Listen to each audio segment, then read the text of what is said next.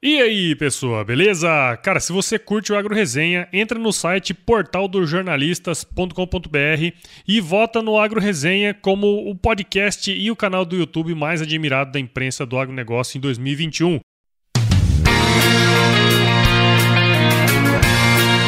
Agro Resenha Podcast apresenta Gestão Rural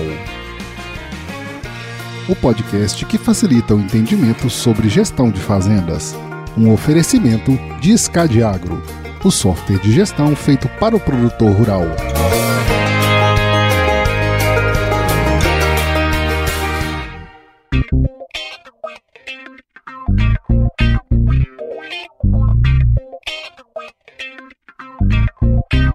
E aí, pessoa? Estamos começando mais um episódio dessa série sobre gestão rural, que é esse tema aí tão importante para o avanço sustentável do agronegócio, aqui sempre com meus parceiros da Escadiagro, né? Que a gente vai compartilhar, além de boas histórias, muito conhecimento sobre gestão de propriedades rurais, então se prepare que a partir de agora seu tempo vai passar com muito conteúdo, hein? E dessa vez nós vamos ter aqui um convidado muito especial novamente, ele já esteve aqui com a gente antes, que é o Antônio da Luz, o economista-chefe da Farsul e também CEO da AgroMoney, assessoria econômica aí a qual ele está à frente. Ele teve aqui ano passado nos episódios 5 e 6, então se você é, quiser dar uma bisoiada e entender um pouquinho mais o que, que a gente falou lá naquele episódio, é só voltar lá nos episódios 5 e 6 que a gente fez ano passado. Só pra vocês terem uma ideia aí do gambarito aí do, do Antônio, ó, ele é economista pela Universidade Federal do Rio Grande do Sul, onde também fez seu mestrado em economia aplicada. E no ano passado, finalmente, né, Antônio? Glória. Finalizou seu doutorado lá na PUC do Rio Grande do Sul. Seja bem-vindo aí ao, ao podcast Gestão Rural. Ah, muito obrigado, Paulo. Eu que agradeço muito o convite. Estou muito feliz de estar hoje, mais uma vez, do outro lado da, da linha. Né? Eu que sou um ouvinte do, do podcast, adoro o Agro Resenha, uh, ouço todos os episódios, aprendo muito e toda vez que eu venho para o outro lado, como aconteceu no ano passado, e agora estamos aqui de novo, é uma responsabilidade muito grande, porque passam por aqui pessoas que realmente têm uma contribuição muito grande. E, e realmente, eu, eu, terminei o doutorado, e uma coisa que eu aprendi com o doutorado é que quando a gente termina, dá uma alegria enorme, né? Ah, porque virou doutor, não porque terminou. então... também saudar e dar um abraço bem grande aqui do Gabriel Martins, é, no Jonas Costa. É um prazer enorme estar com essa turma do Scad Agro que volta e meia nos quebra um monte de galhos aí. Bacana. Eu fiz a brincadeirinha porque eu lembrei, né, que você estava na época bem terminando o doutorado e aí você falou, bom, tô, tô, passando por maus bocados aqui, né? Mas é, que bom que, que deu tudo certo, né? Você tá aqui com a gente de novo. Gabriel, Jonas, como é que vocês estão, meus amigos? Tamo aí, né, Japa? Outra vez nós, né? É todo mês isso agora, já pensou? Faz um ah, ano já e agora de novo. Mas estamos aí. Todo mês eu, essa encheção de saco aí. Eu, eu tô eu tô muito feliz, assim, inclusive tô feliz de, de o Antônio ter aceitado o nosso convite para falar sobre um tema específico hoje. Aquela, naquele, no episódio 6 a gente falou sobre gestão, né, mais amplo, assim. Hoje a gente vai pegar um, um tema pinçado, né, de dentro do tema gestão. Até porque, assim, o ano passado, né, nós temos aqui, palminhas aí, o senhor pro, pro podcast mais escutado em 2020 foi o podcast que a gente fez com o Antônio, né? Então, palmas pro Antônio aí, que trouxe muito valor, agregou muito, né? Naquele episódio. Mas tamo aí já. Vamos dar que tá bom de dar Vambora. E aí, Jonas? É isso aí, gurizada. É isso aí. Vamos, vamos conversar com o Antônio. O primeiro, o segundo que a gente gravou, né? O primeiro a gente tava meio localizado ali na, na questão da pandemia, mas o segundo realmente foi muito bom, teve uma repercussão boa e teve da, dali para cá a gente continua tendo uh, conversas que partem daquele podcast. Então, acho que Assim, ele foi muito bom para todo mundo que conseguiu escutar, teve uma visão mais ampla a respeito da gestão financeira, uh, de como tocar essa parte aí do, negócio e tenho certeza que a gente vai conseguir entregar uh, ainda mais conteúdo, né? Agora a gente está focando mais em algumas ferramentas mais específicas. Né? O Antônio tem assim uma um apreço aí para esse momento. A gente estava falando de planejamento agora no último podcast e isso é uma faz parte desse planejamento, né? A gente vai falar sobre, sobre fluxo de caixa, que é importantíssimo para que esse planejamento aí funcione e que a gente tenha um bom resultado no final. E eu vou entregar o ouro, viu? Eu vou entregar o ouro hoje. Eu vou falar o passo a passo. O homem tá inspirado. Hoje vai ser bom. O, o, que dá pra gente falar aqui, né, Antônio, é que assim, ó, se você que tá aí do outro lado escutando esse episódio e pensa em um dia trabalhar o fluxo de caixa, projetar e tudo mais, a receita você vai ter aqui hoje. É Exatamente. É eu, eu, posso falar isso, né? O produtor vai poder fazer o seu e, e toda, todos os, os, profissionais que quiserem também acharem que é, a gente pode contribuir com alguma coisa, aprender alguma coisa aqui, faz o seguinte, manda o currículo para nós que a gente vai contratar também. Olha lá, rapaz! Aí, coisa boa, coisa boa, oh. gurizada. Que tiver aqui escutando aí, já, já manda já um e-mail aí pro né? Antônio. Bom, Vamos entrar no tema propriamente dito aqui, né? Como o Jonas falou, nós vamos falar sobre a importância do fluxo de caixa aí na gestão rural, né? Às vezes a gente pode parecer algo que a gente escuta falar direto, né? Todo mundo fala de fluxo de caixa e tudo mais, né? Mas pode ser, né, Antônio, que muita gente que escute a gente aqui não tenha familiaridade com o termo, até mesmo com a ferramenta, como usar isso, né? acho que seria legal se pudesse passar um conceito assim básico de fluxo de caixa para que a gente possa ficar, vamos dizer, todo mundo na mesma página, né? Desde a gurizada até os de mamana caducando, como diz o outro. Maravilha. Eu vou procurar ser o menos acadêmico possível com os conceitos, mas então eu, começaria dizendo que fluxo de caixa ele está no teu nível de gestão, o tático e o operacional. Se nós ouvirmos o podcast, que aliás aconselho todo mundo que faça isso, o anterior, é, que se falou de planejamento estratégico, esse está no nível estratégico. Gestão nós temos então estratégico, tático e operacional. É, o fluxo de caixa ele se presta para ajudar as pessoas, as empresas no nível tático e no nível operacional. Então o fluxo de caixa ele registra todas as entradas e saídas financeiras uh, num determinado período. Né? Eu posso olhar o fluxo de caixa diário, eu posso olhar mensal, eu posso olhar anual, eu posso olhar bianual e assim sucessivamente. Então tudo que entra e que sai da conta, do caixa da empresa, ela precisa ser registrada. Por outro lado, a gente tem duas dimensões de análise. A gente tem a competência, pessoal que costuma, uh, que já são clientes lá do SCAD Agro, certamente sabe do que eu estou falando. A gente tem uh, os níveis de análise de competência. O que, que eu quero ver competência? Ah, competência 2020, competência 2021, competência 2019 e assim sucessivamente. São competências, ou seja, tudo que eu gastei e tudo que eu recebi numa determinada competência. Só que eu não posso olhar as coisas apenas por competência, eu também preciso olhar elas também sob o regime de caixa. Por quê? Porque se eu uh, colhi a, a, minha safra uh, e eu não vendi até 30 de junho, eu vendi depois de, a partir de 1 de julho, eu já não estou vendendo na mesma competência, eu estou vendendo numa competência nova. Bom, então quer dizer que isso vai virar safra 2022? É óbvio que não. É, isso vai ser integrado na competência 21, mas eu preciso ter uma visão de como tudo é gasto dentro do meu negócio e como as minhas receitas são formadas. E elas não respeitam necessariamente os períodos de competência. Aí começa a dar problemas, que eu já até citei no podcast anterior, cara diz assim, pô, tô olhando aqui o relatório aqui, esse relatório tá errado, tá dizendo que eu ganhei X mil reais, para onde é que foi parar esse dinheiro? É, se olhar só a competência, não vai achar mesmo, vai, vai para o caixa que tu vai achar. Então, então, então, eu sempre tenho que olhar as duas coisas, competência, aonde está lá meu custo de produção, quanto que me custou produzir nessa safra, é, qual foi a minha receita por hectare, essas coisas todas. Isso tudo está na competência. Agora, para onde é que o dinheiro foi parar? Da onde ele veio, para onde ele foi, é lá no caixa. Então, nós estamos falando de uma coisa muito, muito, muito importante, Paulo, Jonas e Gabriel, da gestão econômico-financeira, que é realmente o fluxo de caixa. É, e assim, a gente direto aqui, né, é, Antônio, a gente comenta que é importante você ter um custo de produção bem ajustado, né? Quer dizer, fazer todo o levantamento e tudo mais. E uh, eu acho que a questão do fluxo de caixa entra muito nisso também. Às vezes tem essa confusão, né? Ah, custo de produção,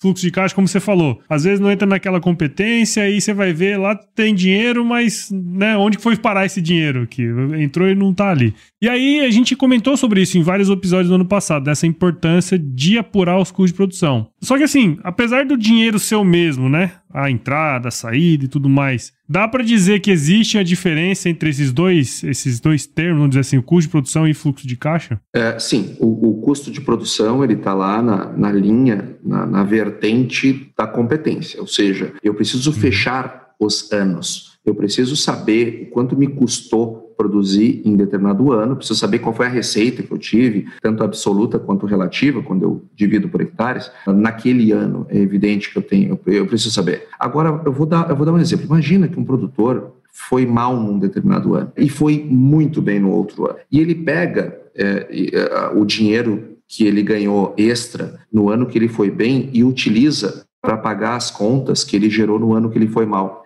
Percebe que eu tenho um resultado de caixa daquele ano muito bom, ruim, porque saiu uma, um monte de dinheiro em termos de despesa, sim, mas eu estou pagando conta de uma competência anterior. Então, eu, o, o, a, o, fluxo de caixa, ele me dá o caminho do dinheiro, né? o, o follow the money. E, o, e a competência me dá um resultado que eu tive naquele ano.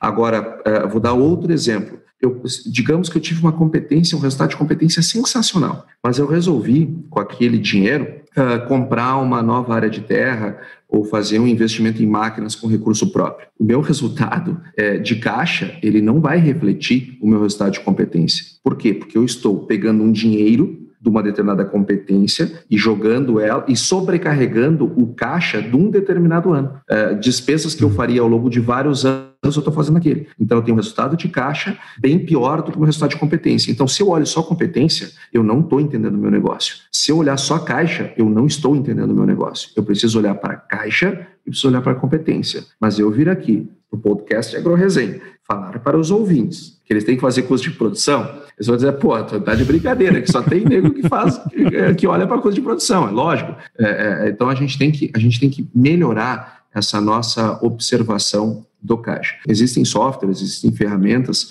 muito, muito competentes para nos dar uma visão bastante clara uh, do caixa, uh, como é o caso do SCAD, mas, uh, mas só ter o software não basta. Eu preciso olhar para esses dados preciso é, pensar sobre esses dados, eu preciso transformar. Primeiro, eu preciso minerar dados, não, não tenha dúvida, preciso juntar essas informações. É, é, eu tenho que me dar o trabalho de apertar o botão e tirar o relatório de fluxo de caixa.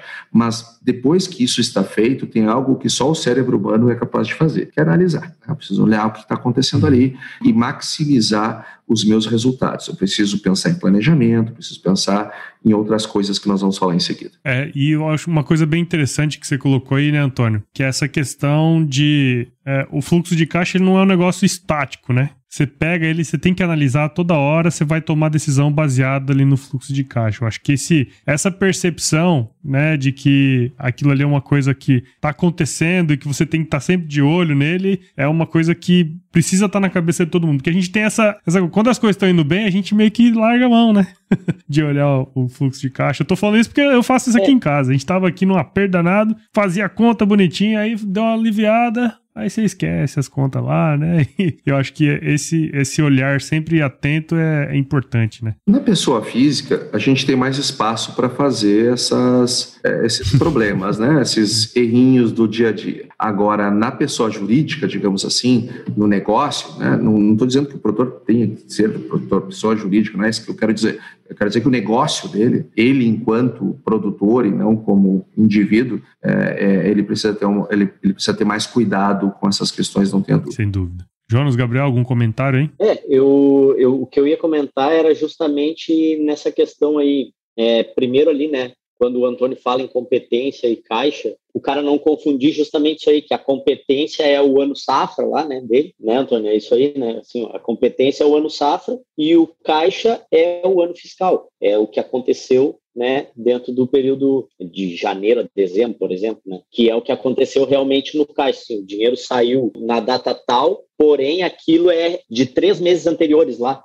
a despesa é referente a três meses anteriores por causa que é daquela safra lá, enfim. É, e um outro detalhe é esse que o Antônio falou ali, ó, que é justamente entra no que tu também colocou aí já, que é o fluxo de caixa ele está no nível estratégico, por isso que o Antônio comentou, olha, se não escutou o episódio de janeiro, escuta lá, porque o fluxo de caixa ele faz parte justamente do planejamento. Por isso que o camarada tem que estar tá olhando toda hora, né? Porque ele pode mudar dependendo de algum movimento do mercado, dependendo do movimento meu mesmo, sei lá, ele pode, pode mudar esse planejamento e eu tenho que estar de olho nesse fluxo de caixa. É mais ou menos isso, né, Antônio? É, o nível estratégico é, o que é, é aquele que vê o negócio no longo prazo, né? Para onde vamos, da onde estaremos daqui cinco anos, quais são as minhas fortalezas, minhas fraquezas, etc. É, o fluxo de caixa ele vai te dar o caminho para se atingir aqueles macro objetivos, aqueles objetivos estratégicos. Então ele vai ficar ali no operacional do dia a dia e vai ficar no tático, que é o nível gerencial do negócio, que é o nível é, executivo da coisa, né?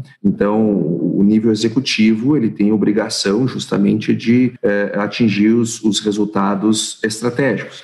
É, não gosto de falar impossível, mas é muito difícil, a não ser que a pessoa seja abençoada assim por uma sorte muito grande, mas é muito difícil a gente conseguir ficar no século XXI com toda essa competitividade, com toda essa complexidade que se tornou o agro, a gente conseguir é, atingir macro objetivos estratégicos sem um controle de caixa muito rígido.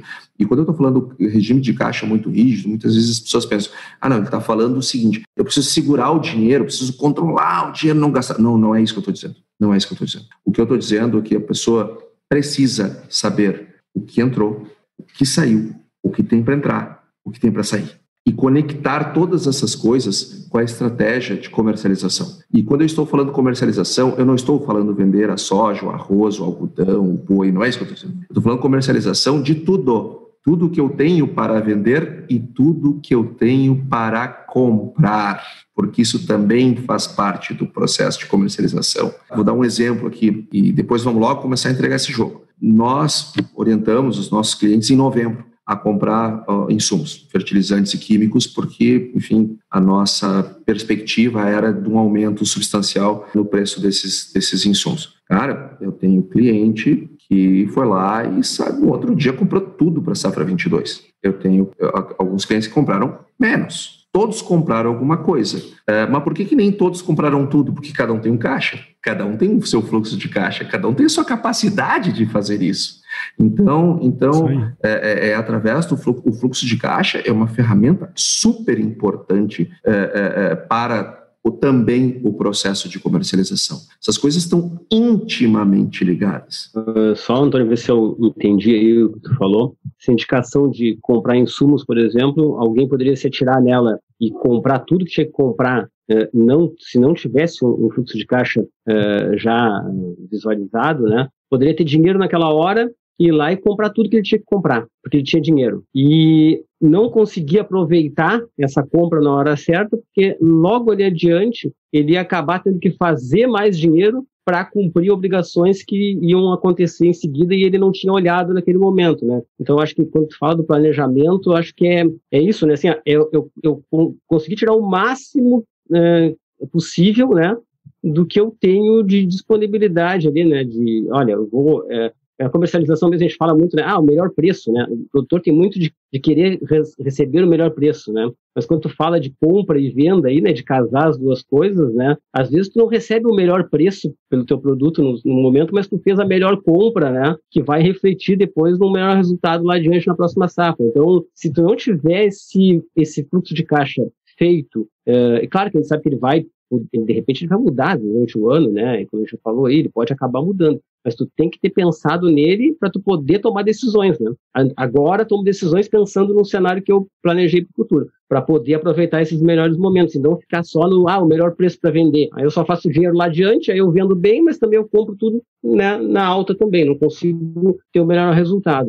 É, alguma, é, é, é algo por aí, né? É perfeito, Jonas, perfeito. O que, que vamos, vamos do macro para o micro, né? O que, que é economia, né? Economia, as pessoas acham que economia é economizar, né? gastar menos. É, é, não, não é assim. Se fosse assim, é, eu não poderia ser economista, porque a minha esposa consegue economizar bem melhor do que eu, inclusive. Não é isso isso. A economia é, dado que as necessidades humanas são ilimitadas e os recursos são escassos, qual a melhor alocação com os recursos que eu tenho que eu consigo satisfazer o máximo das minhas necessidades. Isso serve para a pessoa física ou serve para a pessoa jurídica. O que, que eu quero dizer com isso? Qual é a melhor alocação do recurso? A melhor otimização do recurso? Como é que eu uso os recursos que eu tenho da, da forma mais azeitada, mais otimizada, para que eu consiga ter o melhor resultado financeiro lá adiante? Esse é o princípio da coisa. E é exatamente isso que tu estavas falando agora há pouco. Ou seja, e aí uh, entra num ponto que para mim é muito caro.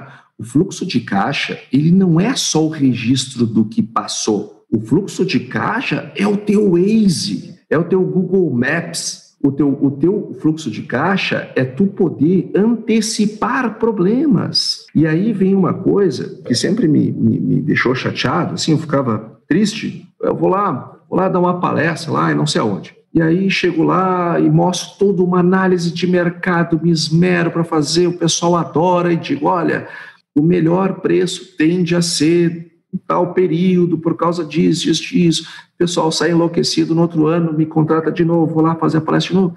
E aí o pessoal, e aí, vendeu naquela época? Deu certo? Viu? Deu tudo certo? Cara, não pude vender.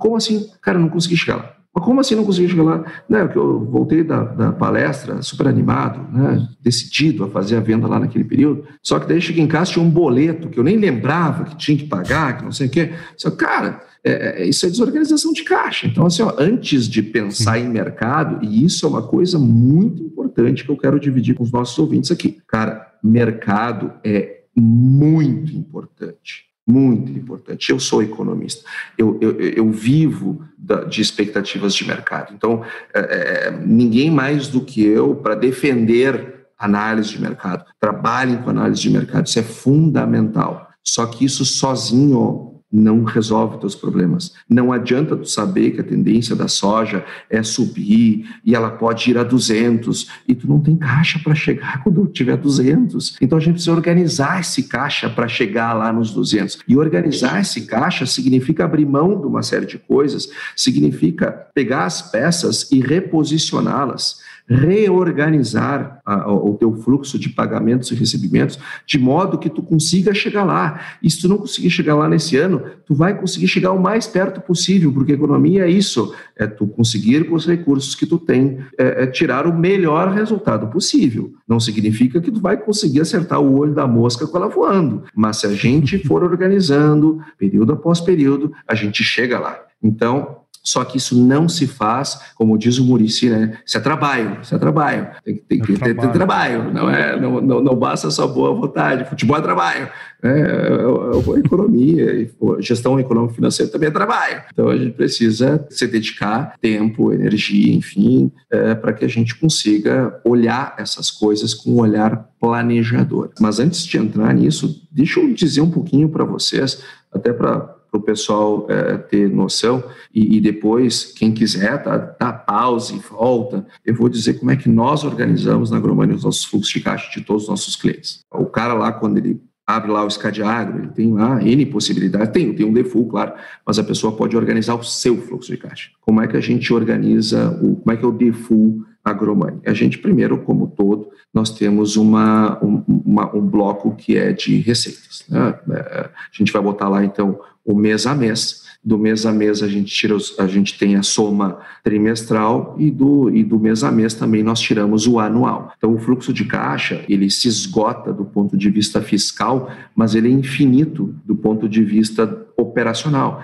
Ele não termina nunca, né? Todo, todo mês tem entradas e saídas. Então a primeira coisa que a gente faz é trabalhar com as entradas. E essas entradas, a gente vai ter a receita da agricultura, a gente vai ter a receita da pecuária, e isso vai nos dar a nossa receita operacional. Depois, nós vamos ter outras receitas, que são a venda de ativos. Por exemplo, ah, vendi um trator para comprar outro. Bom, se vai entrar o recurso de investimento lá, uh, uh, eu vou alocar ele em investimento mas a venda que eu fiz do trator, ela vai entrar como receita própria, porque o trator é meu, então eu vendi, ele vai estar dentro das minhas receitas próprias. Assim como, mas eu não posso misturar esse ativo com as receitas é, de lavoura e de pecuária. Essas são as minhas vendas de produtos, então eu tenho que ter elas separadas e vou abri-las em cada um dos produtos. Então eu produzo soja, eu produzo arroz, eu produzo algodão, Bom, eu vou milho, eu vou listar tudo lá. É, e a soma delas vai me dar a receita de agricultura. Depois eu tenho bovinos, tenho equinos, tenho é, ovinos, enfim,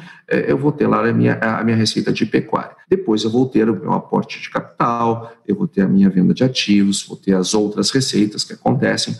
E aí, separado, mas ainda dentro do blocão receita, eu vou ter receita de crédito, operações de crédito. Por que Paulo, Jonas e Gabriel, que eu tenho é isto separado? Eu preciso saber o quanto que do meu giro, o quanto que do meu fluxo eu faço com os meus recursos e quanto eu faço com recursos de terceiros. Então eu vou ter lá a entrada de custeio, a entrada de comercialização, a entrada de capital de giro, comercialização, né, o antigo EGF, FEPM, enfim, ou recursos uh, uh, outros que sejam utilizados para o giro, tudo que me ajuda a segurar a produção. Isso é o nosso capital de giro lá. Então, vou ter lá o custeio, vou ter lá a comercialização, vou ter entrada de investimentos, vou ter lá, eventualmente, um APC, eu vou ter tudo que entrou lá. Ah, aquele consórcio que me empurraram e fui contemplado. Bom, eu vou botar lá na, na, no meu bloco de operações de crédito, tá? na, minha, na, na minha operação de crédito.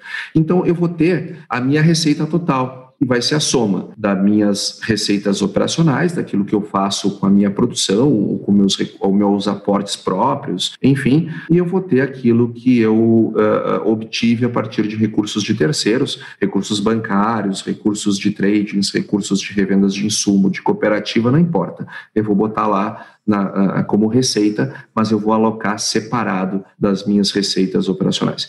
E depois eu vou entrar nas minhas despesas as minhas despesas, eu vou ter lá os meus custos com agricultura, que vai ter lá meus defensivos, sementes, é, fertilizantes, etc.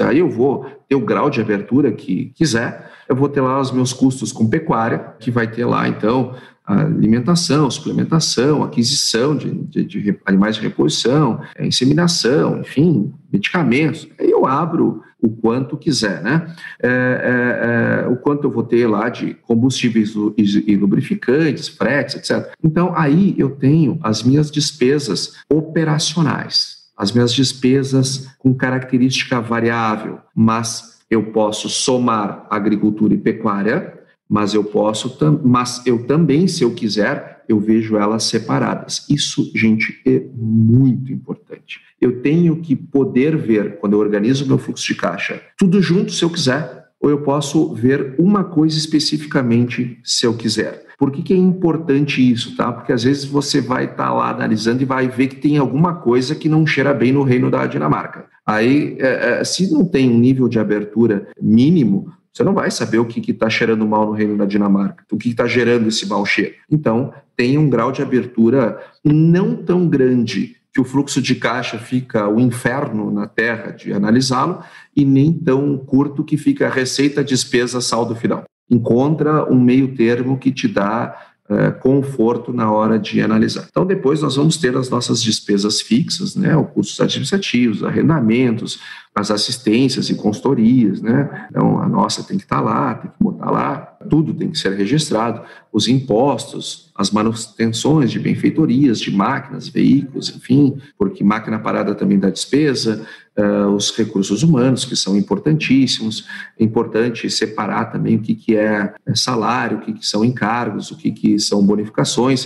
Uh, mais para baixo, nós vamos ter agora ah, também Prolabore, serviços de terceiros, tem que registrar Prolabore, né, gente? Tirou o dinheiro, é, misturou o dinheiro do negócio com o dinheiro da, da vida pessoal, não tem problema nenhum, registra lá como Prolabore. Ó, usei aqui um dinheiro para pagar a escola do meu filho, já bota lá com Prolabore, isso é Prolabore, pô. Então, assim, ó, não vamos. É, se tu ainda não chegou num nível de organização tal que tu te paga um Prolabore todo o mês e tá tudo certo, que é o ideal, mas se não chegou lá ainda, pô, então vai registrando aquelas, aqueles saques que tu vai fazendo, já vai registrando ali com o Prolabore, tu vai te dar conta que, é, é, que num curto espaço de tempo, tu já vai estar tá lá com o teu Prolabore mais ou menos pronto. Então, faça isso. E depois, aí era o ponto que eu ia chegar, nós vamos pagar os créditos. Aí depois nós vamos pagar os créditos. Peguei crédito lá em cima, nas receitas. Bom, agora eu tenho que pagar eles nas despesas. Cara, não bota assim, ó, pagamento de custeio. Não, tu vai botar pagamento de custeio na linha de baixo, tu vai botar o juro do custeio. Por que que tu vai botar o juro do custeio? Para me fazer feliz. E como é que tu me faz feliz? Quando tu chega num final de 12 meses, é, e tu viu quanto tu pagou de juro. Aí tu me fez feliz. Aliás, volta lá nos podcasts anteriores, lá para quem não ouviu,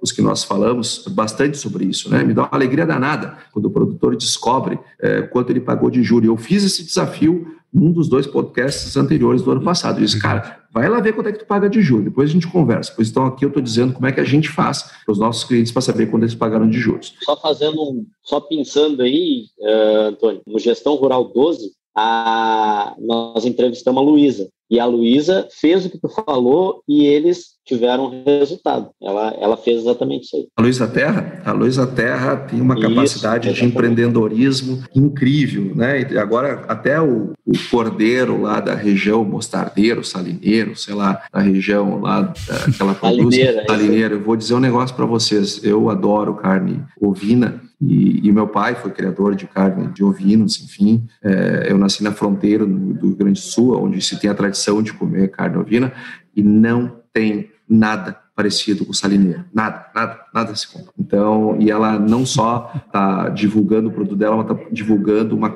uma característica da região que vai beneficiar uma região inteira. Então, legal o que ela está fazendo. Fechado esse parênteses, uh, uh, o que, que, a gente, como é que a gente faz? Pegou um milhão de custeio, é, sei lá, em julho, pagou esse custeio em, em, junho do ano seguinte, tu vai registrar lá o quanto que tu pagou. Pegou um milhão, pagou um milhão, mas o juro tu vai lançar numa linha separada. Para quê? Para te saber, porque depois tu vai fazer isso com a comercialização também, tu vai fazer com, com, o capital de giro que tu pegou de terceiros também, vai ter sempre separada a linha de juro. Aí tu vai somar esses juros no final do exercício e tu vai ficar impressionado com quanto tu paga de juros e vai me fazer feliz, porque é, é, a gente tenta dizer para o doutor, cara, tem que largar essa cachaça de que tem que pegar o máximo, chegar no, no banco e chegar lá, quanto é que eu tenho para pegar aqui? Quanto tem para pegar nada? Tem que pegar somente e tão somente o que precisa. É, é, não tem que pegar tudo que está lá, tem que pegar só o que precisa. E como é que eu sei só o, que, o,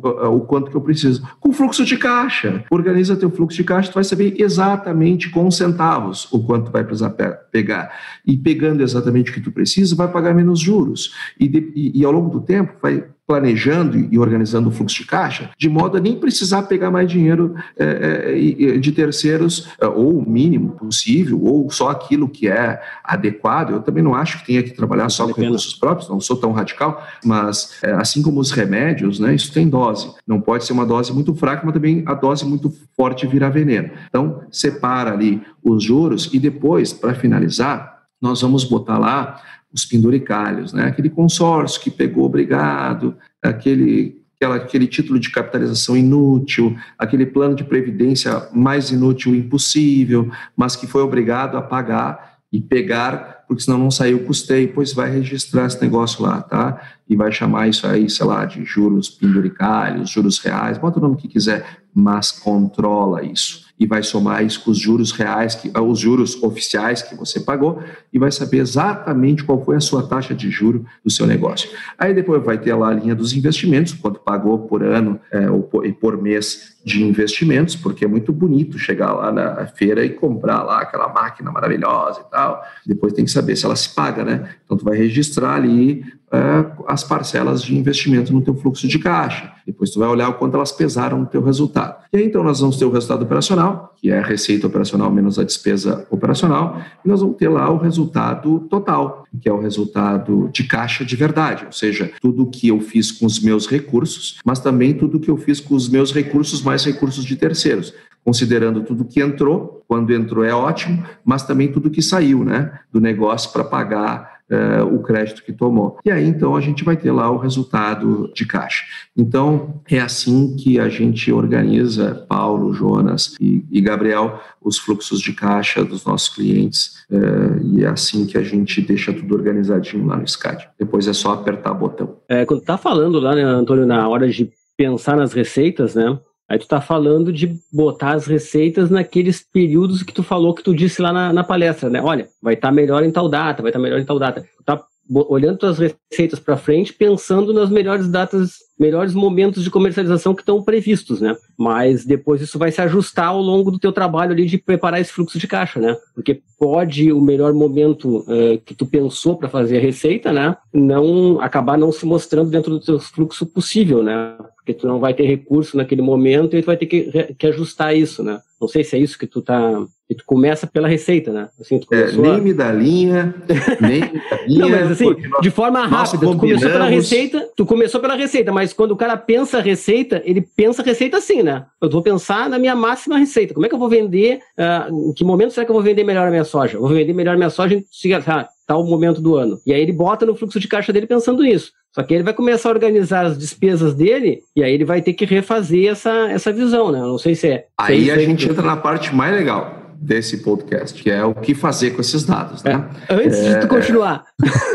Antes de tu é, continuar, aí, outra aí coisa. na parte mais legal. E esse fluxo que tu vai enxergar lá no final, eu acho que ele é, assim, a, a, a receita ali, né? Para que uh, o produtor olhe e pense naquele investimento que a gente já falou lá atrás nos outros podcasts, a gente vem falando de investir ter, em ter esse capital de giro, é, né, de não estar tá precisando toda hora buscar esse dinheiro de crédito, como tu estava falando e tal, ter o dinheiro que tu precisa para esse giro normal, assim, né, da atividade e até aquela reserva que tu, tu citou já, e esse ano é, uma, é um ano aqui, na nossa região, um ano importante até para essa reserva, né? Teve um ciclone semana passada, né? E, assim, quem planta arroz estava tá numa época de, assim, uma época perigosa, porque o arroz está em flor lá e tal, está enchendo grão, então é um momento mais... Uh, mais delicado da plantação. E teve um ciclone, e no caso do que eu planto, que é pouco, né, mas pegou uma grande parte do que eu planto. Né? Então, se eu não estou de olho nesse meu recurso financeiro, se eu não estou pensando, como tu já tinha falado antes lá, em estar tá na frente com recursos para outras safras, eu ia tomar um. Podia estar tá com um fluxo de caixa bonito, né? Pensando que eu ia vender o arroz que eu ia colher,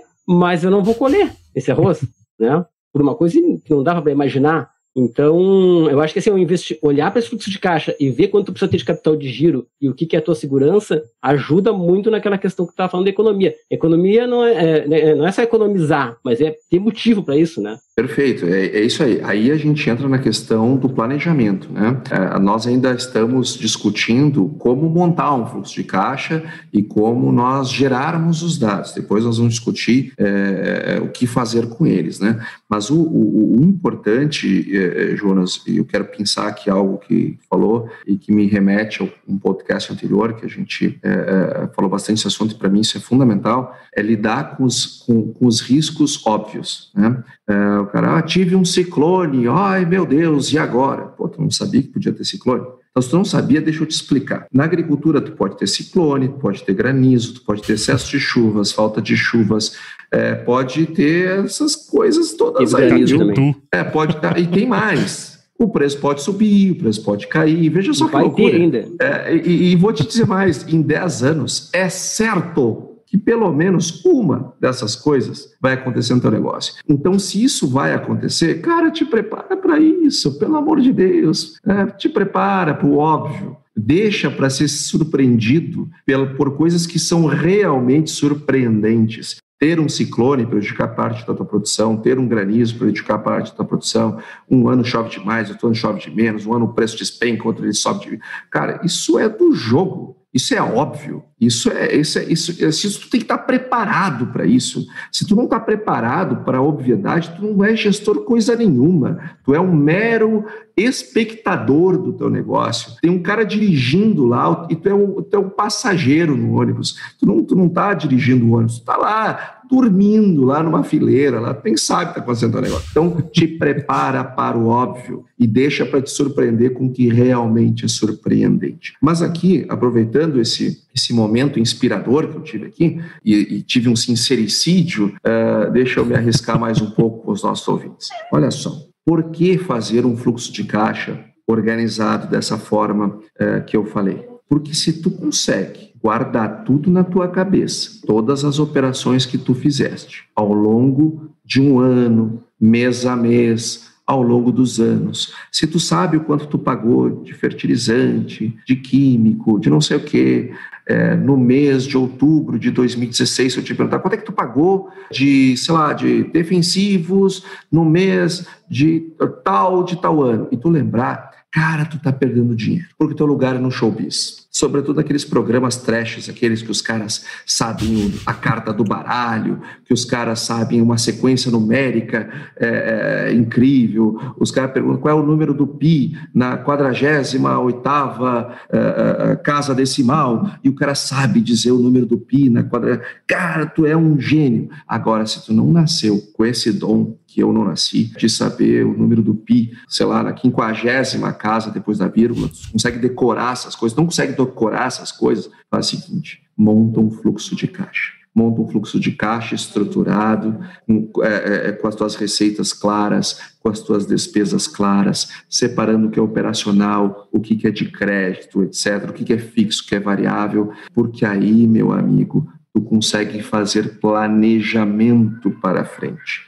Do contrário, se tu é um cara que consegue decorar todas essas coisas, consegue decorar números, cartas, essas coisas, cara, vai jogar poker em Las Vegas, vai contar carta, vai ganhar muito mais dinheiro do que agricultura. Agora, se não é teu caso, tem que ter um fluxo de caixa. Tu é igual a 99,99999% das pessoas e quer ser empresário, seja ele do campo ou da cidade, tem que ter um fluxo de caixa organizado e precisa ter ferramentas para fazer isso, a menos que tu queira isso passar os teus dias é, é, é, fazendo planilhas e coisas lá enquanto as lagartas comem a tua lavoura. Antônio, eu sei onde o você sabe onde o onde o onde o pi acaba? Ele não acaba, né? Ele é infinito, ele é, não termina nunca. Até a gente é que acaba no, com o pi. No Paraná o pi acaba.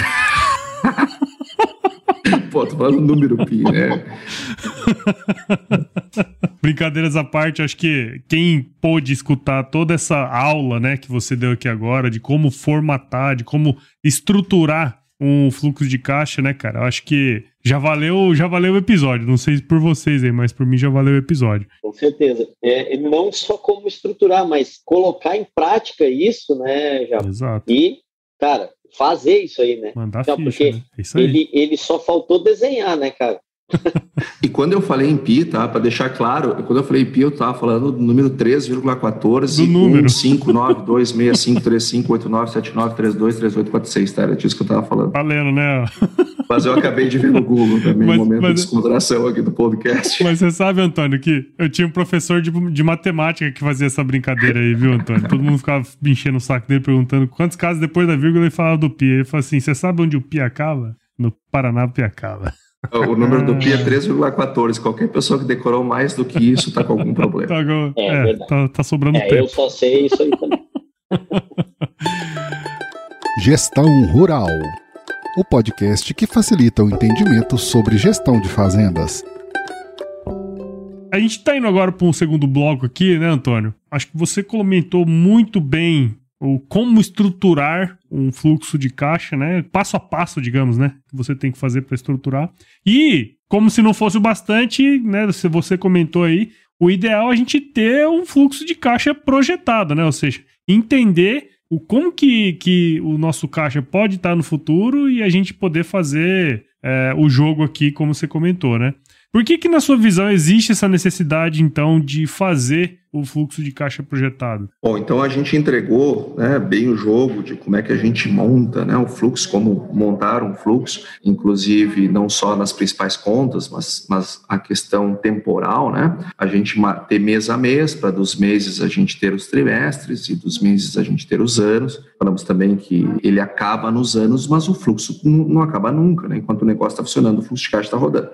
Então, dito tudo isso, é, a gente passa a ter uma, a gente passa a ter dados. E aqui eu quero fazer uma frase de botar. No dia que eu tiver, Gabriel, um caminhão, eu vou passar lá em Capivari e tô, vou te chamar, vou dar uma buzinada para te ver o que, que eu escrevi atrás do meu caminhão, tá? Lá na, na, naquelas frases lá, vou dizer assim, ó, o que, que vai estar escrito? Dados não são dados. O que, que eu quero dizer com isso? Que dados não são dados. Ninguém ganha dado de graça, meu amigo. Obter dados consome recursos, tempo e energia. E depois que são obtidos, vem a parte mais importante para o negócio, que é o que fazer com eles. Então, dados não são dados. Dados precisam ser coletados, produzidos, generados, gerados. Tipo quando Cortella fala que vaca não, vaca dá, não leite. dá, leite. Mais ou menos, mais ou menos. É, me senti agora roubando a ideia do Cortella.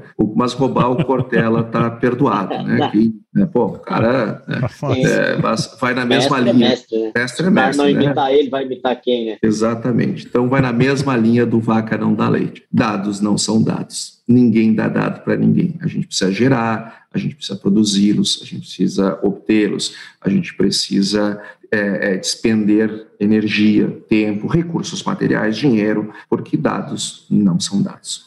Então, quando a gente monta o fluxo de caixa, é, dessa forma, como eu falei no bloco 1, nós geramos os dados, nós produzimos os dados, nós colocamos energia e obtemos eles. Bom, agora vem a parte mais interessante: o que fazer com eles. Agora nós temos, gastamos energia, tempo e dinheiro gerando dados? Sim. Agora eu vou transformar os dados em informação. E a partir da informação eu vou tomar decisão. Esse é o ciclo é, da coisa. Eu gero dado, eu, dos dados eu produzo informações e a partir das informações eu tomo decisões.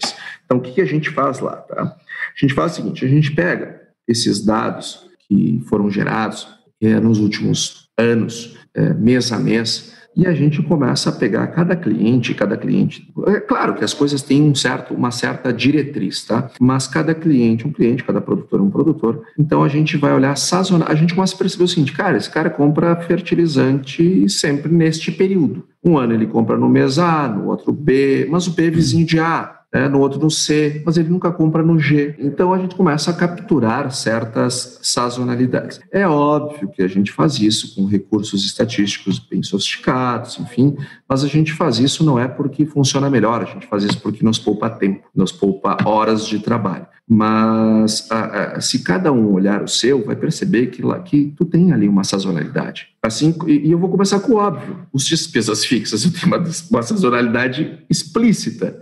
Então, se eu tenho nas minhas fixas uma, uma sazonalidade bem, bem, bem desenhada, uh, digamos, uh, recursos humanos, tá? Pô, eu pago todo mês. Tá, mas em dezembro tem folha de pagamentos mais alta, né? Por causa do 13 terceiro. É, depois que colhe, em algum momento, tem ali as bonificações. Então daí chega aquela coisa assim, até que eu já fiz essa brincadeira, vou repetir ela. É, é, chega, é, é, que nem aquele cara lá do meio urbano, né? Chega lá e diz, poxa vida, que mês desgraçado esse dezembro, por quê? Tu vende tanto e diz, não, mas tem que pagar 10 terceiro. Cara, mas tem que pagar 10 terceiro desde 1940, cara. É porque tu não junta dinheiro é, a partir desde janeiro para não, não ter esse impacto em dezembro. Se tu sabe que vai ter desde 1940, tem qual é, qual é Então, enfim, é, é, é, isso vem da desorganização de caixa. Então, o que acontece? Eu, eu, eu começo a ver assim, não, peraí, eu, a gente sempre começa pelas fixas, tá? Que são mais fáceis. Tu vê lá, recursos humanos. Ah, mas recursos humanos não tem sazonalidade, óbvio que tem. Tem décimo terceiro no final do ano e tem as bonificações em algum momento do ano. Então aí eu começo a, opa, tem um pico aqui, tem um pico ali, e aí eu começo a ver, vamos nas fixas. Aí eu começo a ver lá que combustíveis também tem, começo a ver que fertilizantes também tem, que defensivos também tem. E aí então eu começo a ver assim, cara, se eu tenho é, uma determinada sazonalidade que eu conheço e eu sei que os preços desses produtos estão X% mais alto, cara, está projetado no fluxo de caixa, da parte das despesas. E o que, que é, para nós, Uh, uh, o que, qual, é, qual, é, a sensação que nós temos lá no escritório quando a gente consegue montar a projeção do fluxo de caixa uh, pra, da, das despesas, da parte de despesas? A gente sabe que o cara pegou um custeio, sabe que tem que pagar, sabe quando tem que pagar, então a gente vai montando todas essas coisas. Né? Aí, quando a gente consegue montar isso, e a gente, obviamente, a gente sempre consegue, e a gente sempre faz assim: ó, eu vou olhar para junho próximo, que é quando termina o ano safra, e vou olhar para junho do ano que vem, porque eu ainda tenho produto para vender depois de junho, né? O mundo não acaba, então eu tenho que ter sempre um horizonte. A gente está sempre olhando 18 meses para frente. Aí, o que, que, a, o que, que a gente faz? É a sensação de. A, a, imagina assim, ó, é, ganhou um quebra-cabeça. Sabe aquele, aquele cheirinho daquele plástico do, do quebra-cabeça, que ela veio embaladinho, bonitinho, tu vai abrir o plástico do, caixinha, do, da tá. caixinha, aí tu vai abrir a caixa e tu vai jogar aquele quebra-cabeça uh, em cima de uma mesa e vai começar a montar, é isso que a gente sente. Né? Pô,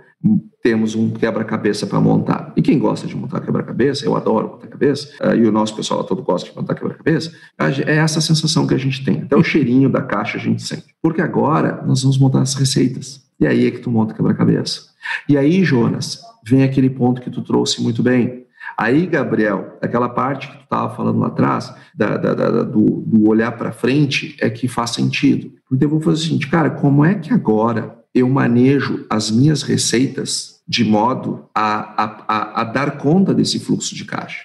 Aí eu começo a ver, uh, é, é, assim, bom, tá, o que, que eu tenho para vender? O que, que eu vou colher? Eu vou colher isso, isso e isso. Tá, o que eu tenho de, de, de, de gato? Ah, tenho isso, isso, isso. É, quando é que eu vou, quando é que eles vão atingir o ponto de, de, de venda? Ah, tais meses eu vou ter é, tantos lotes e tal. Qual o preço disso tudo? Sendo conservador sempre. Se surpreenda positivamente, nunca negativamente. Seja conservador. Né? Quanto é que vai estar o preço do arroz? 150. O preço do boi, 450 reais arroba. A soja, 220. Cara, tu tá fazendo, não tá montando quebra-cabeça. Tu tá tu tá, cara, tu tá indo pra tá festa. Delirando, né? delirando. Ah, né? tu, tá, tu tá assim, ó, tu tá te divertindo com o negócio. Nós estamos trabalhando aqui, ninguém tá se divertindo. Não tá, então, assim, não tá sonhando acordado. Vai jogar na BHC. Nós estamos aqui trabalhando. Isso aqui é trabalho, como diz o Murici, nós estamos no trabalho. Seja conservador, trabalha com números no máximo realistas.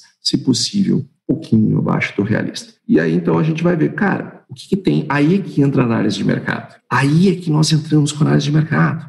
Aí nós vamos olhar a, a, as tendências de mercado para ver o seguinte, cara, se eu não tenho uma tendência, se eu tenho uma, uma tendência de um produto que está mais para cair, ou, ou, ou, ou, a tendência dele subir é menor do que esse outro produto, eu vou preferir segurar aquele que tem mais tendência para subir. Mas agora eu entrei no campo da eficiência, da otimização, da, do melhor uso dos meus recursos. Cara, se eu tiver que fazer um EGF para segurar a comercialização, agora é a hora. Só que se eu sei que eu, volta e meia, eu preciso usar esse EGF, cara, não te encalacra com custeio lá no ano anterior, porque tu vai ter que pagar o custeio antes de, depois de pegar esse EGF. Eu estou falando EGF, eu sei que não é mais EGF, tá? Mas é que EGF todo mundo sabe do que, que eu estou falando. Então, tu sabe que vai ter que pegar esse recurso de comercialização, tu não vai ter margem. Então, tu já tem que pegar o teu custeio pensando na tua comercialização.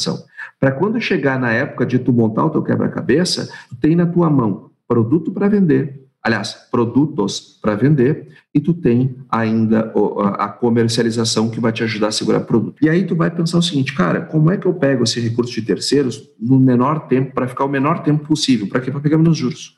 Como é que eu faço para pegar esse recurso de terceiros o mais tarde possível e pegar o recurso de comercialização o mínimo possível. Aí eu preciso jogar com a, com a, comercialização dos produtos que eu vou colher.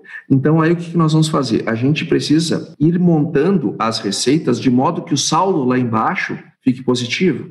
Ah, mas então, eu, mas se eu vender tudo, fica positivo. Não, não, não. Aí é que tá. Tu não pode ter falta de caixa, mas tu também não pode ter um excedente de caixa porque senão tu não consegue melhor organizar a tua venda de modo a atender as tendências de mercado. Então tu vai ter uma sobra de caixa que seja o suficiente para te conseguir uh, uh, pagar as tuas contas todas em dias, etc. E tu vai lá oportunizando melhores comercializações. Comercializações de produtos que eu colhi, sim, mas não é só disso que eu estou falando. Não é só disso que eu estou falando. Eu estou falando das compras dos insumos da próxima safra também. Porque daqui um pouco percebeu que os insumos não param de subir, a tendência é subir. Cara, compra logo esse negócio. Bom, mas aí então, mas não era isso que eu tinha planejado. Cara, é, não era isso que tu tinha planejado, mas pintou a oportunidade de comprar melhor. Só que se tu tem um planejamento, tu pode mudar o planejamento. Porque tu só pode mudar uma coisa que tu tinha. O que tu não tinha, tu não pode mudar. Então aí tu vai readequar o teu planejamento, baseado numa oportunidade que tu tiveste. Então não adianta ter oportunidade de preço estar subindo e nem de preço de insumo para fixar, se tu não tem um mínimo de um planejamento de caixa. Então o planejamento, o cara que não planeja seu fluxo de caixa, ele não consegue de maneira técnica e de maneira simples e de maneira fácil vender bem seu produto ou comprar bem seus insumos a menos que esse cara tenha uma safra na frente, que é ótimo ter uma safra na frente. Mas nem sempre eu preciso ter uma safra na frente. Às vezes não é nem eficiente eu ter uma, duas safras na frente. Eu tenho que ter sim um capital próprio. Sim, já disse isso nos podcasts anteriores. Só que tem um certo momento que a gente precisa crescer. E esse crescimento eu não posso limitá-lo. Eu não posso, e eu disse isso também no podcast anterior, eu não posso sair crescendo que nem um, abobado, não posso fazer isso. Vai quebrar se fizer isso. Eu, eu, inclusive, disse: é melhor ser um, um baixinho retacão musculoso do que um grande mongolão. Não pode ser assim. Mas também não pode deixar de crescer. não pode deixar de crescer também. É, tem que crescer. Crescer. O negócio é feito para crescer. O capitalista tem que crescer. Bom, então como é que eu organizo isso? Com caixa, com caixa. Então eu preciso ter um recurso que ele vai me dar um saldo de caixa sempre positivo e eu vou organizar a minha comercialização atendendo dois vetores. Um, a minha necessidade de caixa, então somente ela, sem excessos. Dois, as tendências de mercado. Não adianta ter tendência de mercado se eu não tenho organização de, de caixa para chegar nos melhores períodos. Não adianta ter uma oportunidade de comprar um insumo que entra uma promoção de uma revenda se eu não tenho caixa para comprar. Então, organização de caixa vem antes e depois vem a análise de mercado, que as duas juntas me dão o melhor uso dos recursos, os melhor, o melhor uso dos recursos para que eu tenha a maximização do meu resultado de caixa. Que isso é, no fim do dia, fazer economia. Né? Um MBA agora, rapidinho. um MBA condensado em um episódio de podcast? É mais ou menos isso aí. Mas, cara, é, eu acho que esse, esse ponto que você trouxe, né, Antônio, de estar tá preparado, né? Porque eu acho que quando você planeja e, e, e coloca isso no futuro, consegue enxergar, você.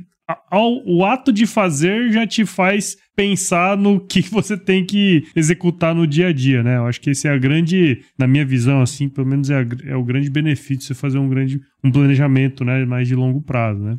Só que assim, a gente aqui falando, você falando, é tudo muito bonito, tudo são flores, né?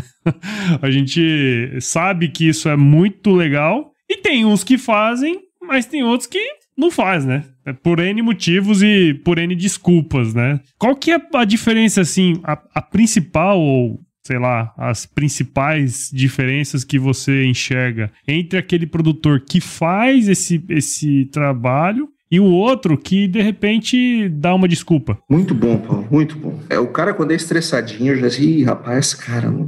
Porque o cara que não tem função tá sempre estressadinho. Ele, não tem, ele tá sempre estressadinho pelo seguinte, porque é um inferno trabalhar assim, fluxo de caixa. É, é, então, o que eu quero dizer com isso? Antes de ser uma coisa do ponto de vista econômico relevante, do ponto de vista gerencial relevante, do ponto de vista da gestão relevante, para a saúde isso é relevante. Porque quando eu trabalho com fluxo de caixa, isso me permite montar o quebra-cabeça. O montar o quebra-cabeça significa projetar o fluxo de caixa nas suas despesas e nas suas receitas. Quando eu montei o quebra-cabeça, eu montei o planejamento. E quando eu tenho planejamento, Paulo, sabe o que, que eu tenho? Orçamento.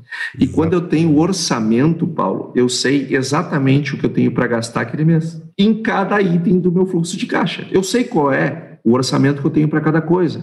E eu sei o que eu vou ter de receita. Então, Paulo, eu não preciso gastar energia que eu tenho que aplicar comandando o meu pessoal lá na, na propriedade, combatendo as pragas da lavoura, indo num dia de campo para me atualizar, conhecendo um melhor produto, é, naquelas coisas que eu, como gestor, só eu posso fazer. Por quê? Porque eu, eu, eu passo a ser um executivo. O que, que faz um executivo, que é o que trabalha lá no nível tático? É a tática do negócio. O que, que faz um executivo? Executa. Por que, que nós temos pessoas que são executivas? Porque o papel delas é executar. E elas executam o quê? O planejamento.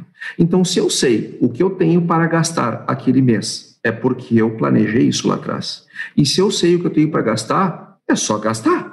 Eu não tenho que queimar minha moringa, a minha energia lá num monte de planilha e e-mail, isso, aquilo, para saber o que eu tenho para pagar, o que eu não tenho para pagar. Eu sei o que eu tenho para pagar, porque eu tenho um orçamento, eu trabalho com orçamento. Então fica muito mais fácil. Eu olho uma vez no mês e já sei o que eu tenho para fazer. Eu já tenho o que eu tenho, eu já sei o que eu tenho para frente. Então, isto é fundamental, trabalhar com planejamento te dá orçamento. Aí eu olho uma única vez no mês para esse negócio e o resto eu vou fazer o que só eu posso fazer por mim mesmo, só eu posso fazer para o meu negócio. Agora, quando eu não faço isso, cara, é um Deus nos acuda, porque chega coisa que eu não imaginava, é, tem coisa que eu não lembrava, tem coisas que me surpreendem que não deveriam estar me surpreendendo. Aí surgem negócios assim, pô, vou aproveitar para cobrar tal coisa, que podem ser coisas de custo menor, como um lote de químicos lá que entrou em promoção, ou pode ser uma automotriz que custa uma fortuna. E aí o cara faz aquele negócio sem planejar direito, a história, tudo, as contas dele. Então, assim, ó, pô, trabalha com planejamento, que tu vai trabalhar com orçamento, se tu trabalhar com orçamento, para tua saúde vai ser melhor. Agora, para a saúde do teu negócio, então não se fala, vai melhorar a tua relação até com a tua família, com os teus empregados, com os teus sócios, tudo melhora porque tu baixa o nível de estresse, porque tu passa a te estressar por uma coisa a menos, que aliás é uma coisa que gera muito estresse, que é essa questão uh, uh, do controle do caixa. O caixa, para quem não sabe, é o rei Caixa é rei, caixa manda. Tem pessoas que quebram com enorme um patrimônio. E quebram. Porque eu nunca vi gente quebrar por falta de patrimônio. Nunca vi. Tanto é que tem arrendatários. Nós temos pessoas, arrendatários, que são brilhantes. Eu tenho, nós temos na Agromani, um, da nossa carteira, a maior parte dos nossos clientes, inclusive, são arrendatários. Né? Alguns são proprietários e arrendatários, outros são puro sangue arrendatário. É, e o Jonas e o Gabriel conhecem bem eles. E são produtores top, top, top, top, mas não tem patrimônio. Agora, tem gente com patrimônio imenso e que vive quebrado, porque ninguém quebra com patrimônio, quebra com caixa. É o caixa que te quebra, é ele que te leva à falência. Então, o caixa é o rei. Quando eu controlo bem o caixa, eu já estou resolvendo um problema grave do meu negócio. E se uma coisa que é grave no meu negócio é urgente não me causa estresse, eu diminuo o meu, meu nível de estresse e tenho mais tempo para me preocupar com aquelas coisas que aonde eu sou insubstituível. Legal. É, assim, a gente é, percebe mesmo, né, quando o produtor, ou a empresa mesmo em si, né, quando ela faz o orçamento, faz o planejamento, tenta seguir a risco o planejamento, de fato é uma preocupação a menos, né, cara? Porque, nossa, é, basta seguir o plano. Se o plano estiver errado, você vai ali, ajusta, organiza a rota e vai para frente, né? Então, é, isso, isso de fato é verdade, né, cara? Jonas, Gabriel, algum comentário aí? Não, eu vou falar o quê, cara? Se eu falar qualquer coisa aqui, depois eu sou surrado na rua. Como é que eu vou falar alguma coisa depois do Antônio dar essa aula aí? O nego me pega na rua e me bate de, de tamanco na cabeça. Que nada, cara. Tá, o, o, Gabriel tá, tá, tá, tá, sendo modesto, mas não, ele dá o menor da contribuição e nos ajuda um monte lá no escritório, vive quebrando nossos galhos. O Jonas e o Gabriel, ambos. Foi como eu falei, né? A gente é, tinha como trazer aqui você, né, para falar sobre isso, né, Antônio? Especialmente depois de termos falado sobre planejamento. Quer dizer, é, a gente quis encaixar um episódio no outro para justamente a pessoa vir aqui escutar e falar, pô, vamos fazer um negócio desse, porque isso aí salva, salva as famílias, né, cara, que estão no dia a dia aí no campo. Eu acho que isso é uma coisa muito legal. E eu fiz questão, inclusive, Paulo, de deixar isso claro, porque o, o anterior falou de planejamento estratégico, né, que está no nível, isso. portanto, estratégico. Eu estou falando aqui do planejamento tático e operacional. As três coisas juntas, né? nível tático, operacional e estratégico, a gente tem a gestão na mão. Exatamente, exatamente. Tem como, não tem como suportar um planejamento estratégico sem essa parte aí é, operacional resolvida, né? Assim, não adianta eu, eu, imaginar que eu vou fazer alguma coisa se eu não é, tiver os meios para isso, né? Então, Acho que ter esse fluxo organizado e, e cumprir com, com, esse planejamento é mais um ponto para conseguir uh, executar um planejamento estratégico, com certeza. É, ficou bem encaixado e, e, eu acho muito prático também, Antônio, assim, essa a tua disponibilidade em, em detalhar mais aí como uh, como vocês fazem na, Infomoney, eu acho que foi uh, na Agromoney, eu acho que foi uh, assim, é, vai ser muito muito boa por isso, né? Porque a pessoa vai poder tentar fazer, né? Vai tentar fazer e é claro que vão surgir dúvidas, né? E, e, vão vão surgir questionamentos e vai poder voltar toda hora nesse nesse podcast e escutar o que tu falou, vai poder olhar os outros, escutar também e montar a sua realidade, né? Porque esse fluxo de caixa é isso, né? É a realidade do seu negócio e a partir desse diagnóstico que ele também fornece, né? A gente consegue é, mudar as coisas para frente. Eu acho que assim foi extremamente é, produtivo, assim, e, e, vai ajudar muitos produtores, com certeza. É que legal. A nossa intenção é, é realmente ajudar. Tanto é que nós entregamos tudo, né? É, porque a gente, antes de qualquer coisa, a gente quer o bem do agro, é o setor que a gente vive, é o setor que a gente milita, é o setor que a gente ama. Então, nós, nós temos que ver, nós estamos, pô, esse ano de 2021, se Deus quiser, o agro vai faturar um trilhão de reais. Então, assim, ó, pô, antigamente até dava para fazer essas coisas sem se organizar financeiramente. Agora não dá mais. Nós somos um setor que fatura um tri. A gente precisa melhorar. E, obviamente, que a Agrobani não tem a, a pretensão de, de ter os 5 milhões e 500 mil produtores, muito pelo contrário nós trabalhamos com, com produtores médios e grandes e, e, e, muito mais do que o tamanho, o que mais importa é o que tem na cabeça, né? É o cara que quer ser um gestor, o cara que quer gerenciar o seu negócio de verdade. É aquele cara, assim, ó, que sabe que ele fazer isso vai custar mais caro do que nos pagar, né? Então, é o que acontece muito, né? Às vezes o cara olha assim, é muito mais barato eu contratar do que eu fazer tudo isso. Só que isso é, o, é uma gota d'água no oceano. Então, nós, nós queremos é que não só os nossos clientes, mas todos, todos os produtores brasileiros façam isso. Ou façam com, por si próprio, ou tenham alguém perto é, para fazer, é, é, mas tem que fazer. Tem que ter software, porque senão é muito difícil. É, é, se paga fazer isso. Como eu disse, dados não são dados, são dados. Então, tem que ter organização, tem que ter é, um mínimo para facilitar a sua vida, mas tem que fazer. Cada um tem que arrumar o seu caminho. Ah, eu sou lá um produtor muito pequeno, só, só sou eu, então, então é tu quem tem que fazer. Não, eu sou um mega produtor, tá? Ah, então pode ter outras possibilidades. Agora, todo mundo tem que fazer, porque assim como o grandão quebra, o pequeno também quebra. O quebrar é do jogo. Nós temos que evitar isso. Nós somos um setor que fatura um tri. Nós temos que nos comportar como um setor que fatura um tri. É, e com perspectivas de faturar muito mais, né, Antônio? Acho que esse aí é o, é o grande recado aí. E, meu, você que está escutando do outro lado, ó, e é produtor, ou tá querendo ser produtor, ou quer ser empresário, ou quer ter uma boa relação com a sua mulher e não gastar muito dinheiro, cara, escuta o que o Antônio falou aqui, aplica na sua vida, no seu negócio, que são muitos anos de estudo e muitos clientes aí, muitas pessoas, né, que já foram ajudados, muitos produtores que já foram ajudados. Então, é,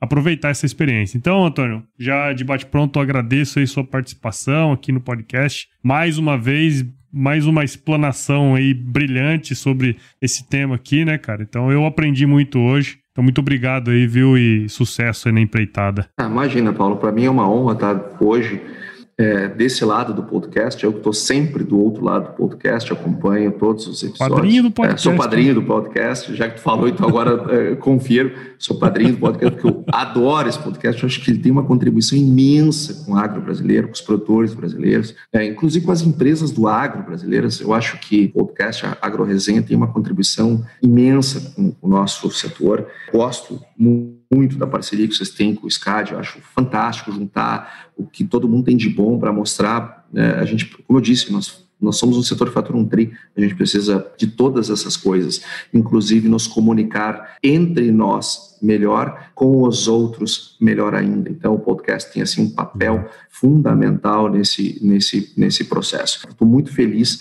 por estar aqui né, hoje, é, compartilhando um pouco uh, do que a gente faz lá, e queria também convidar as pessoas para conhecer o nosso site, www.agromani.net.br, é, nos seguir lá nas redes sociais, lá no Instagram, no LinkedIn, no Facebook, enfim. É, nós recebemos todos com muita alegria, com muito prazer, e essa conversa pode continuar lá também. Sem dúvida, sem dúvida. Jonas, Gabriel, cara quietinho hoje aí, cara.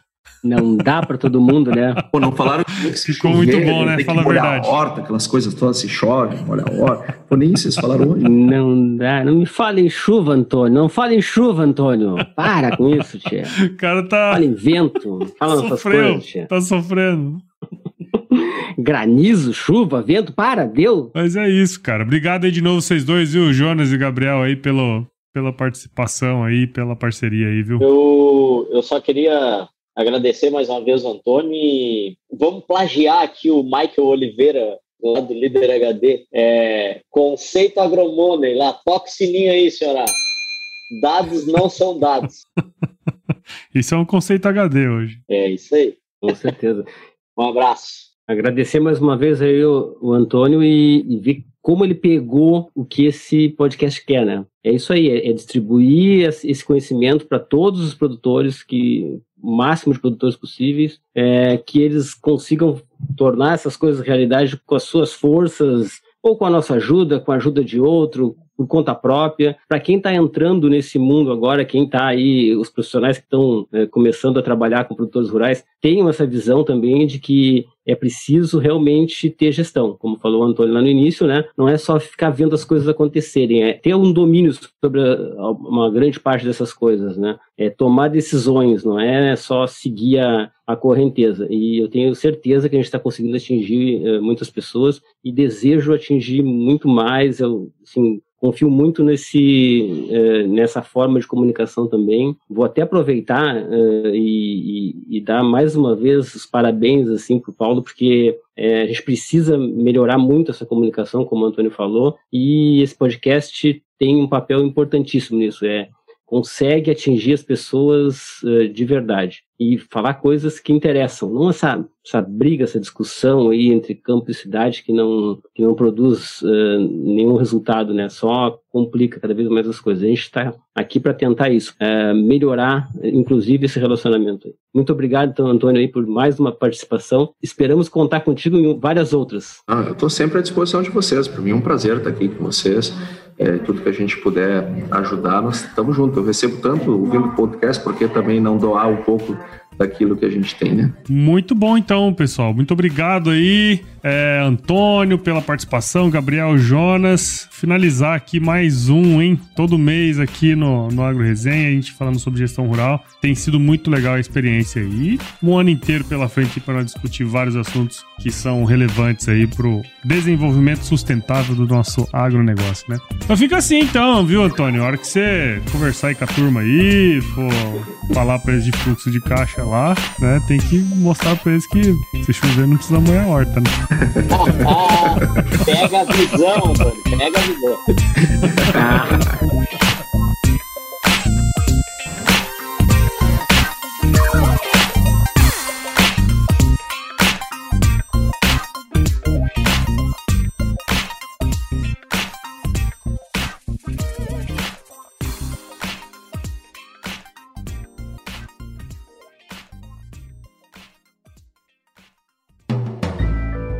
mais um produto com a edição Senhor A.